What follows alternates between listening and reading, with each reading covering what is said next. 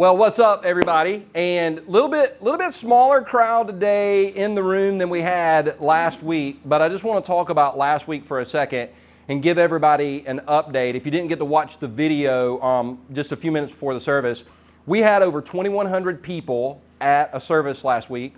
Um, and I reported online that we had 50 salvations. That's ac- actually inaccurate. We had um, around 67 people get saved, 17 on our online audience. So 17 people online accepted Christ, 67 total salvations, and it was it was a phenomenal experience. We got to sing, and here's the reason a lot of people have asked me why, when we do an event, is the music so loud? It's real simple. The music's so loud so you can't hear yourself sing and so you can't hear the person next to you singing. So that's why we're always going to have loud music, and the Bible talks about loud music a lot. If you have a Bible today, if you have a Bible, go ahead and grab it and go to Luke chapter 5. Luke chapter 5. While you're doing that, um, I want to welcome everybody online, whether you're on Facebook, whether you're on our church website, and I want to welcome LifeSpring Church in Tennessee, one of our partner churches that, that you're streaming this message in. I want to welcome you guys. We're starting a brand new series today called He's Up to Something. He, meaning God, He, meaning Jesus, is up to something. And we're going to be in Luke chapter 5 from this week right up until Mother's Day. So, from this week right up until Mother's Day, we're just going to systematically walk through Luke chapter 5 and talk about the fact that God is up to something, not just in the world, but God's up to something in our lives. And if we're willing to surrender to Him, our lives can turn out way better than we ever expected or imagined. Let me, let me set it up this way. When I was a kid, I had a routine. And a lot of people make fun of me, meaning Logan and Carly make fun of me because of how much of a routine I have.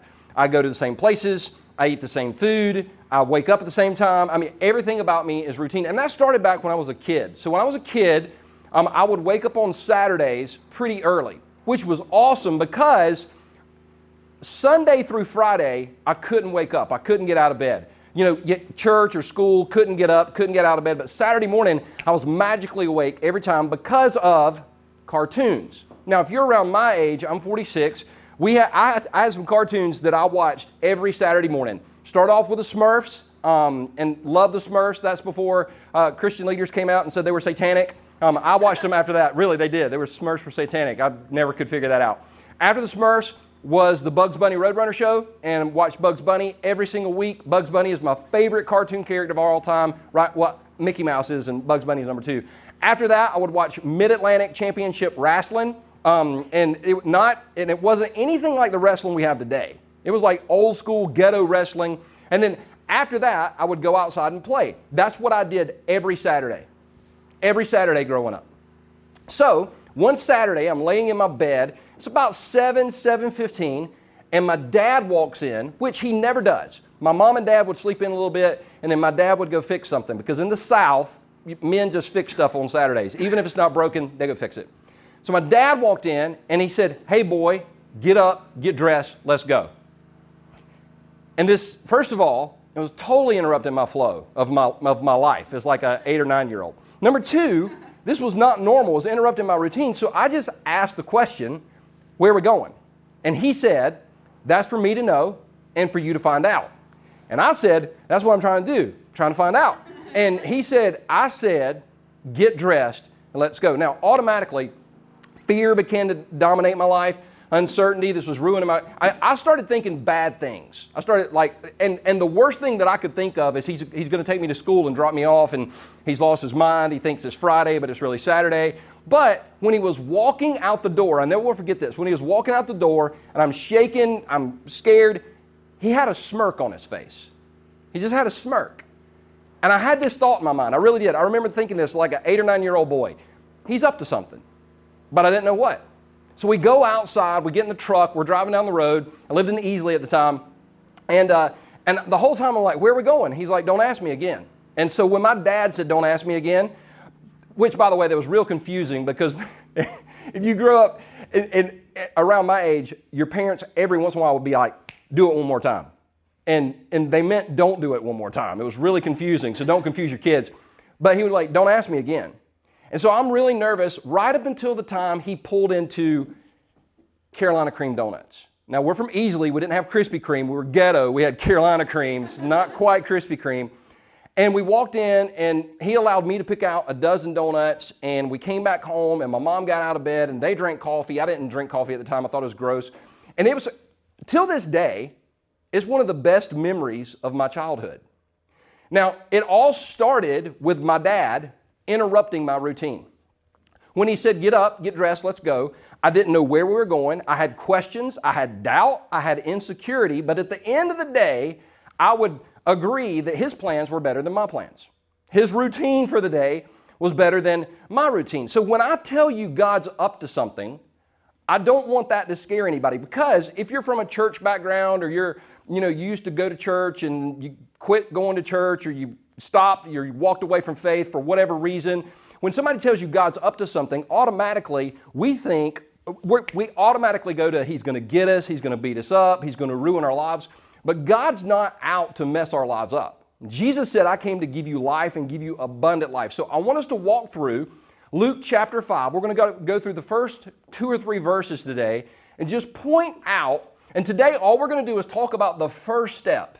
If you want to get in on what God wants for your life, there's just one step we're going to talk about today. There's just one question we've got to answer. But before we answer the question, we got to get to the verse. Here we go. Luke chapter 5, verse 1. Oh, let me, let me pause and say this. Let me pause and say this before we get started. Jesus used Peter to change the world. Jesus used Peter to change the world. We don't have Peter, we don't have St. Petersburg, we don't have um, St. Peter's, you know, Basilica, we don't have all that, we don't, there's a lot of architecture. Jesus used Peter to change the world. But it didn't start in a church service, and it didn't even, it didn't even start with a powerful invitation. It started with a conversation, and that's what we're going to get in Luke chapter 5, verse 1. The Bible says this One day, as Jesus was standing by the lake of Gennesaret, or the Sea of Galilee, the people were crowding around him and listening to the Word of God. Now, I want to, pause real quick and just say this. Luke starts out, and the first two words in chapter 5, verse 1 are one day. Now, this confused me for a little while because looking at the text and considering the fact that Luke is a doctor, and doctors, one thing I know about doctors is they're very detailed. And, and I love that. I want to go to a detailed doctor. I don't want to walk into my doctor and my doctor say, well, I don't know. It's either your heart or your leg. We're going to have to run some tests. I mean, I want my doctor to know the facts, right? And Luke knows the facts. When you go, th- in fact, Luke chapter 1, Luke says, I wrote this entire book. The entire book of Luke was written for one guy named Theophilus. And he said, I, I wrote this book after I carefully investigated these stories. So Luke is really, really, really detailed. When you look at the information Luke provides in Luke and in the book of Acts, Luke also wrote the book of Acts. The geographical information, the historical information, it's fascinating. And Luke is a very detailed person. So when I come back to this and I see one day, my first thought when I read that was, Luke, why didn't you tell us what day? Like, why didn't you say Tuesday, Friday, Saturday? But Luke doesn't do that. He just says one day. Now, this one day that we're about to read about not only changed Peter's life, but it changed all of our lives as well. And it happened one day. Now, the thing that, that really stuck out about this to me is a lot of us, in fact, most of us, if we're going to expect God to do something in our lives, we're going to expect God to do it on Sunday because that's when we go to church.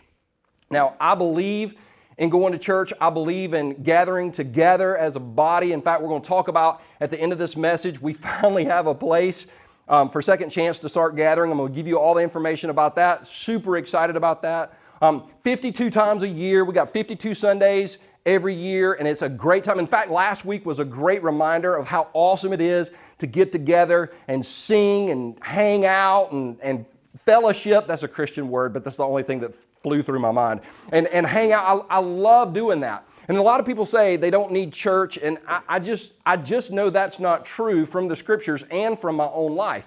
But what I want to emphasize is God doesn't want to just work in our lives on Sunday.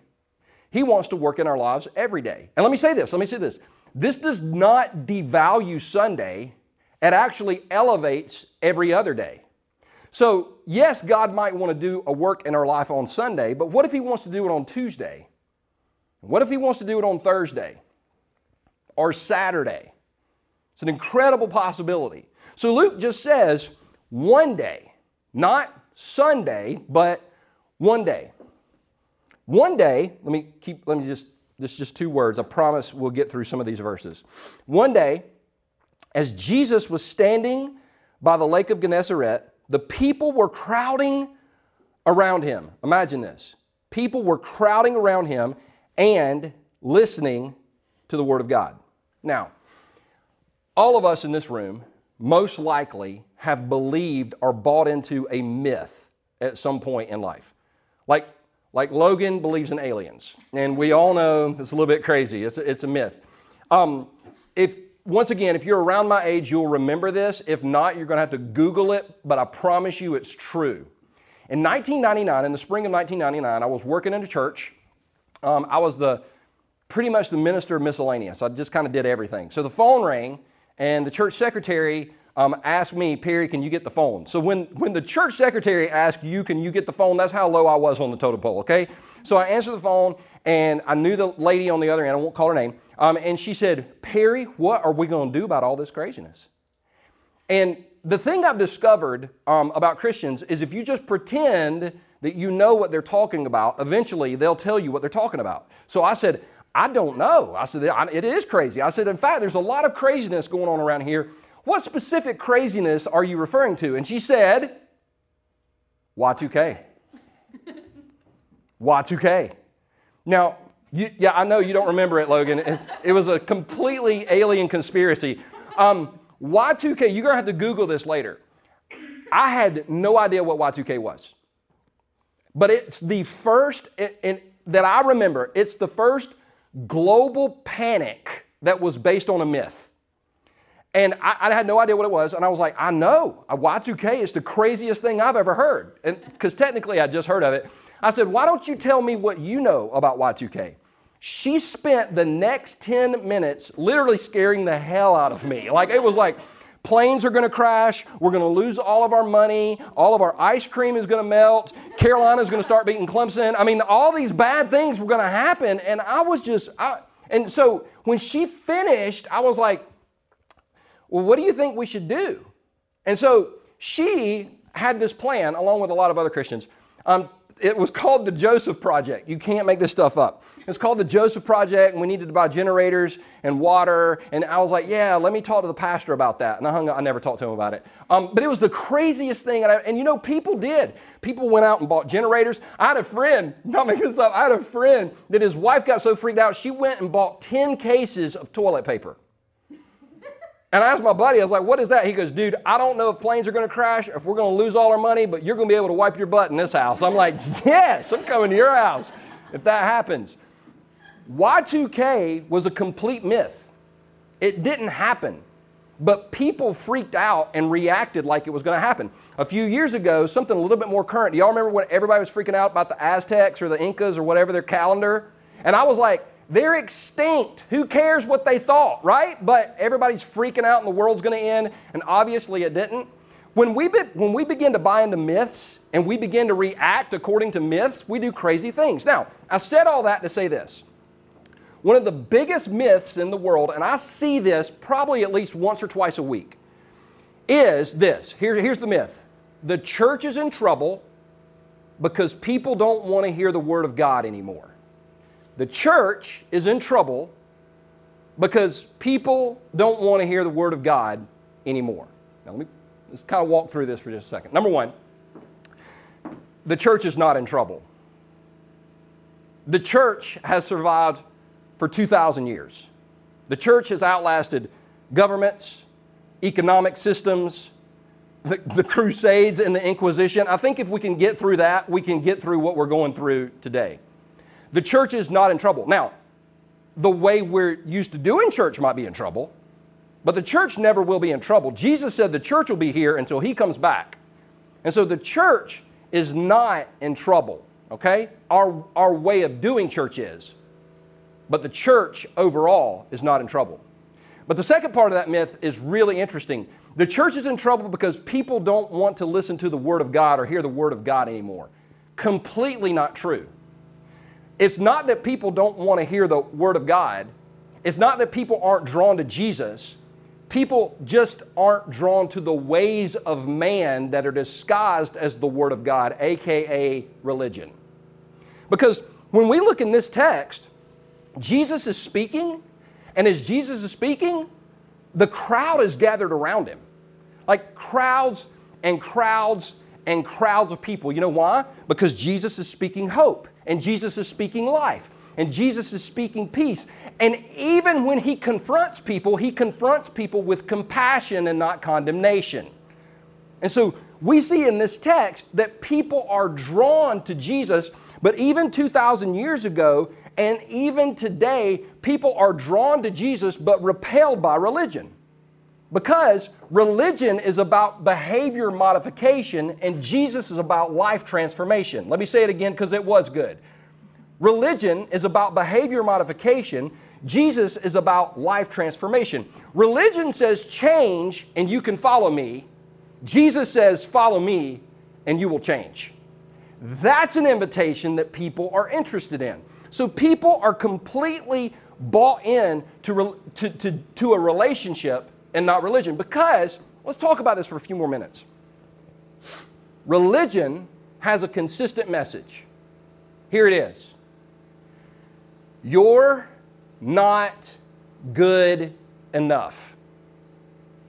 Doesn't matter what we're talking about, you're just not good enough. So, you're not a good enough um, spouse, you're not a good enough parent, you're not a good enough person, you don't read your Bible enough, you don't pray enough, you don't do enough, and even if you started doing more, it just wouldn't be enough. And you know what I've discovered about people when you constantly beat them up and tell them they're not enough? That's when they walk away from church. That's when they, and, and we can't confuse that with the Word of God. We can't confuse the ways of man and the Word of God. Religion says, you're not enough. Jesus says, I am enough, follow me. That's the difference. And people are absolutely drawn to that. One night I was downtown Greenville.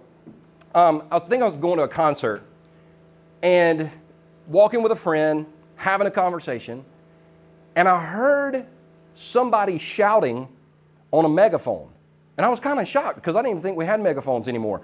Um, but they're shouting on a megaphone, and I'm automatically interested because I'm like, this is probably a sermon illustration. And I was right. I'm like, this is going to be interesting. All of a sudden, the megaphone started getting louder and louder and louder, and a station wagon passed me. Station wagon. Didn't know they made those. Station wagon. it was four people in the station wagon, all little old men wearing coats and ties, and one little old man had the megaphone barely hanging out the window because he didn't want, you know, the cooties from the bad people getting on him. And he is screaming hell fire and brimstone at people. And I remember turning to my friend and talking because he was like, "You're going to hell." I'm like, "I'm like not going to hell. I'm going to concert." Um, I remember turning to my friend though and saying, "That's why people are walking away from church." Because there are too many people that would rather heap condemnation than have a conversation. And Jesus, we never see him heaping condemnation. We just see him having a lot of conversations. By the way, with a lot of really shady people, let's be honest. Let's be honest. So, so Jesus is preaching the Word of God, and people are drawn to him. Now, watch this. It gets real interesting, and this will really come into play next week as well. Don't miss next week. Verse 2 He saw at the water's edge two boats. Thank you, Luke. See, I told you Luke was detailed. Left there by fishermen. Once again, thank you, Luke who were washing their nets. Now, quick question, quick question. Have you ever had a night that you just thought would never end? Never. Maybe, maybe if you, if you got a baby, if you've ever had a baby, you'll understand this. Like you wake up in the middle of the night and the baby starts crying, and you're like, no problem. And then 30 minutes later, the baby's still crying. An hour later, the baby's still crying and you're freaking out, especially if, you're, if this is your first because you can't find the off switch. You're kind of turning it all around, trying to find the off switch. You can't find the off switch. and the baby screams and cries all night, and you're like, Dear God, just let me see the sunlight. Just let me. Have you ever had one of those nights? If you're a parent, you understand that. Or maybe it's a travel thing. I, have been traveling before, and they cancel the flight, and you're spending the night in the airport, and it, it smells. Or you, you've just had one of those nights or one of those seasons in your life that you're like, Dear God, have some mercy and let this be over. That's what the fishermen had just experienced. We're going to find we're going to see this next week. But they had just fished all night. Now, I honestly can't think of anything more miserable than fishing all night. I don't like to fish. Some of you love to fish. If you love to fish, praise God. But I'm, I don't like to fish because it's too boring and there's not enough action, right? So, but if you like to fish, no judgment here. No judgment, all right? You just fish. I'll eat it if you cook it. Fillet it though. So I'll imagine them, they had just fished all night. They had caught nothing. So not only had they been fishing, but they caught nothing. Now, this wasn't like, this wasn't them just going out to fish for fun. This is how they provided for their family. And so when they caught nothing, that meant they brought nothing home. That meant they, they brought no money home. That meant they couldn't provide for their family. This was an incredible, listen, let me tell you something about these fishermen. They were probably angry. They were probably confused. Like, why is this happening? fished all night, throw the net on the left side, uh, right side, throw the net on the left side, throw the net up in the air to see if the fish happened to be flying. Nothing worked. Nothing worked. They couldn't make anything work. They're frustrated. They're confused they're angry, and all they wanted to do was wash their nets, right, and get all the beer cans out of them and everything, get their nets and fold them up and go home. That's all they wanted to do. They were blue collar, third shift workers who had had a bad night. I don't know if that describes anybody here who maybe you're in a season where you're confused, or maybe you're in a season where you're frustrated, or maybe you're in a season where things just aren't making sense. We've all been there before. And by the way, that's when we expect Jesus to work in our life the least. But you know what I discovered about pain? Pain really does make us more open to what Jesus wants to do in our lives. At least that's the way I've experienced it. And so, so we see we see right here. Luke tells us there's two boats, water's edge. Guys are washing their nets, and verse three gets kind of crazy. Now, let me say it gets kind of crazy. The reason we've never seen it as crazy is because we read the Bible, uh, uh, or maybe you've heard the story all your life, but I'm going to put it in a modern context in just a second to show you how crazy this is. Luke 5 3. He, meaning Jesus, got into one of the boats, the one belonging to Simon. Now, that doesn't mean the other boat isn't important. In fact, in two weeks, I'm going to tell you how important that other boat was. He got into one of the boats, the one belonging to Simon, and asked him to put out a little from the shore. Then he sat down and taught the people from the boat. Now, I just want to help people. This is not normal. This is bizarre. We don't think it's bizarre because, especially if you grew up in church, you're, you're, but let's look at it through a modern lens. Let's say you work third shift. You, you worked all night. It was a bad night. Got yelled at by your supervisor or whatever. You didn't get your job done. But on the way home, you need to stop and get some groceries. So you stop at the grocery store and you get some groceries. And as you walk out of the grocery store, you notice there's a crowd of people, like a huge crowd of people at the end of the parking lot. And you're just kind of scratching your head because all you went to do is buy groceries. And so as you're putting your groceries in your trunk, a random stranger comes up and gets in your car with you, like gets in the car. And you walk around to him and go, Can I help you? And he says, Yeah, could you drive your car over to that crowd and when you get there, let me stand on top of it and teach them? None of you would go, Well, yes, Lord, that is a brilliant idea. No, you would be like, That, that is carjacking. That's what that is. That is carjacking. This is not normal. So take Peter. He's been fishing all night. He's frustrated. He's confused. He's aggravated. And Jesus walks up to him and says, Can I use your boat? Can I use your boat? Don't, don't miss this. Jesus wasn't seeking Peter because of his ability. He was seeking Peter to see his availability. It's not our ability that, that God's after, it's our availability. Because if we will make ourselves available, God is the one who is able and will provide us exactly what we need to take our next step.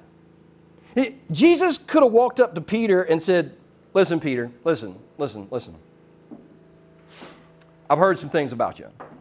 First of all, your language, Peter. You, have been known to cuss. We're going to have to clean up that language. Second of all, you're a bit impulsive. Like you're a bit impulsive and you've got a temper. So we're going to have to get that calmed down, worked on. In fact, uh, here's the number of a good counselor. You just go see him, get your temper. Number three, Peter, you're a fisherman, which means you got kicked out of Bible school because you weren't good enough. So I'm going to need you to go back and memorize the Old Testament. And I'm going to circle back around in another year or two. And if you've stopped cussing, if you got your temper under control, and you've memorized the Old Testament, then I want you to follow me. He didn't do that.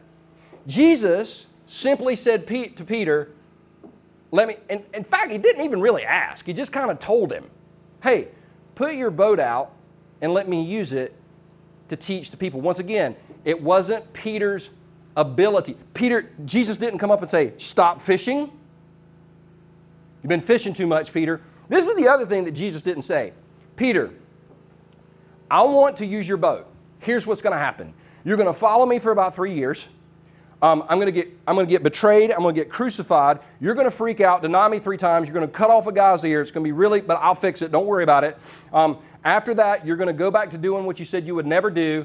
I'm going to come and pull you back in, and um, eventually you're going to wind up in Rome, and you're going to get crucified upside down. You in? Because if somebody offers me that plan today, I'm like, ah, man, I got this thing. I got this. I'm not buying in. Jesus simply said to Peter, Can I use your boat? Translation Are you available? Let me tell you something. Peter probably had some questions. Peter probably had some concerns. Peter was probably tired. Peter was probably frustrated. Peter was probably wrestling with doubt. But at the end of the day, there was something about this man, Jesus, that made Peter say yes. And by the way, because Peter was available, it changed his life. And it changed my life. And it changed your life. And if Jesus did it 2,000 years ago with a guy named Peter, he'll do it today with, with you and with me. So, the biggest question that we're going to wrestle with, and next week we'll go to the next question, but the biggest question if, if God's up to something, if God wants to do something in our lives, the first question has nothing to do with our ability at all. It has everything to do with our availability. So, my question today, in conclusion, is this Are you available? Would you be willing to just tell God today, I'm available?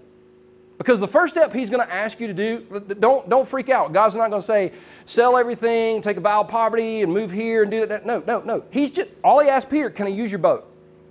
The first step that Jesus asked us to take is always about our availability.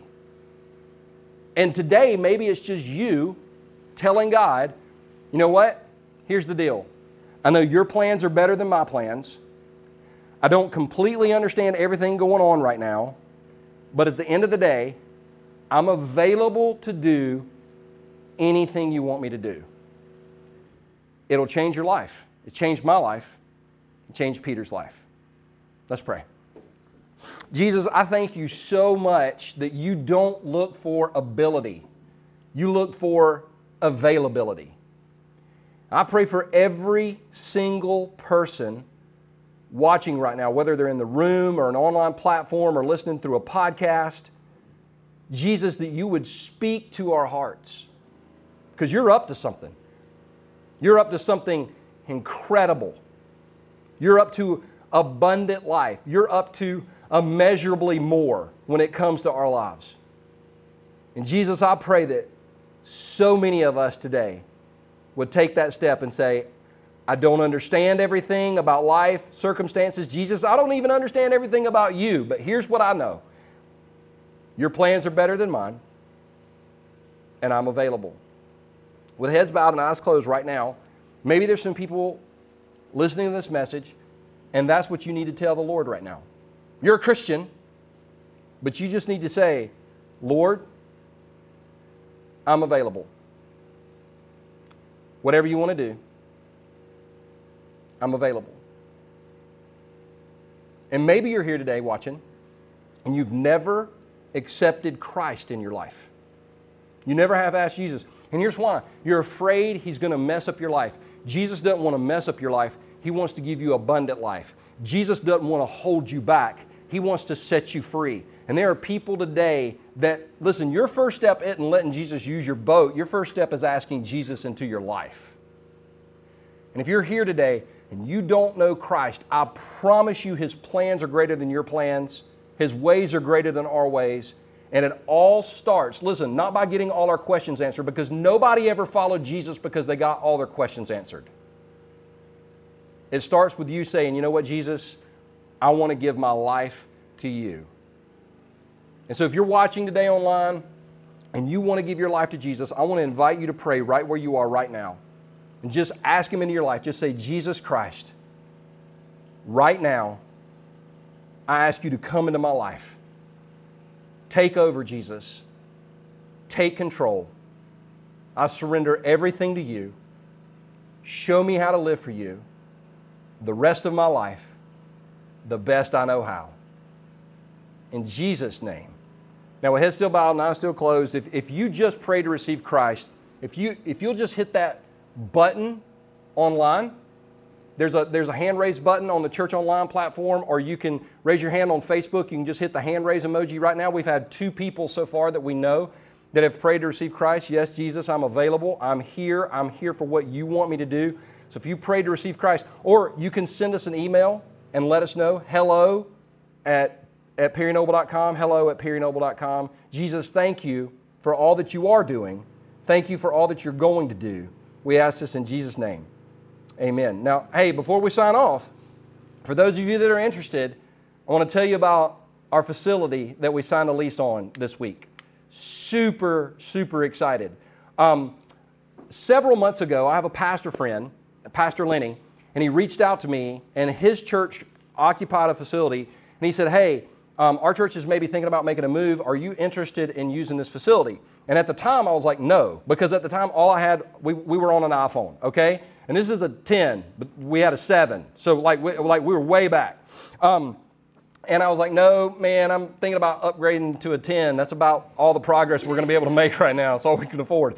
Um, and, but things have happened over the past month, and especially over the past two weeks and God just opened the door wide open. So if you're in Anderson, the place that we're going to be meeting, listen, in July or August, it's not going to be next week. Listen to me, people. Listen.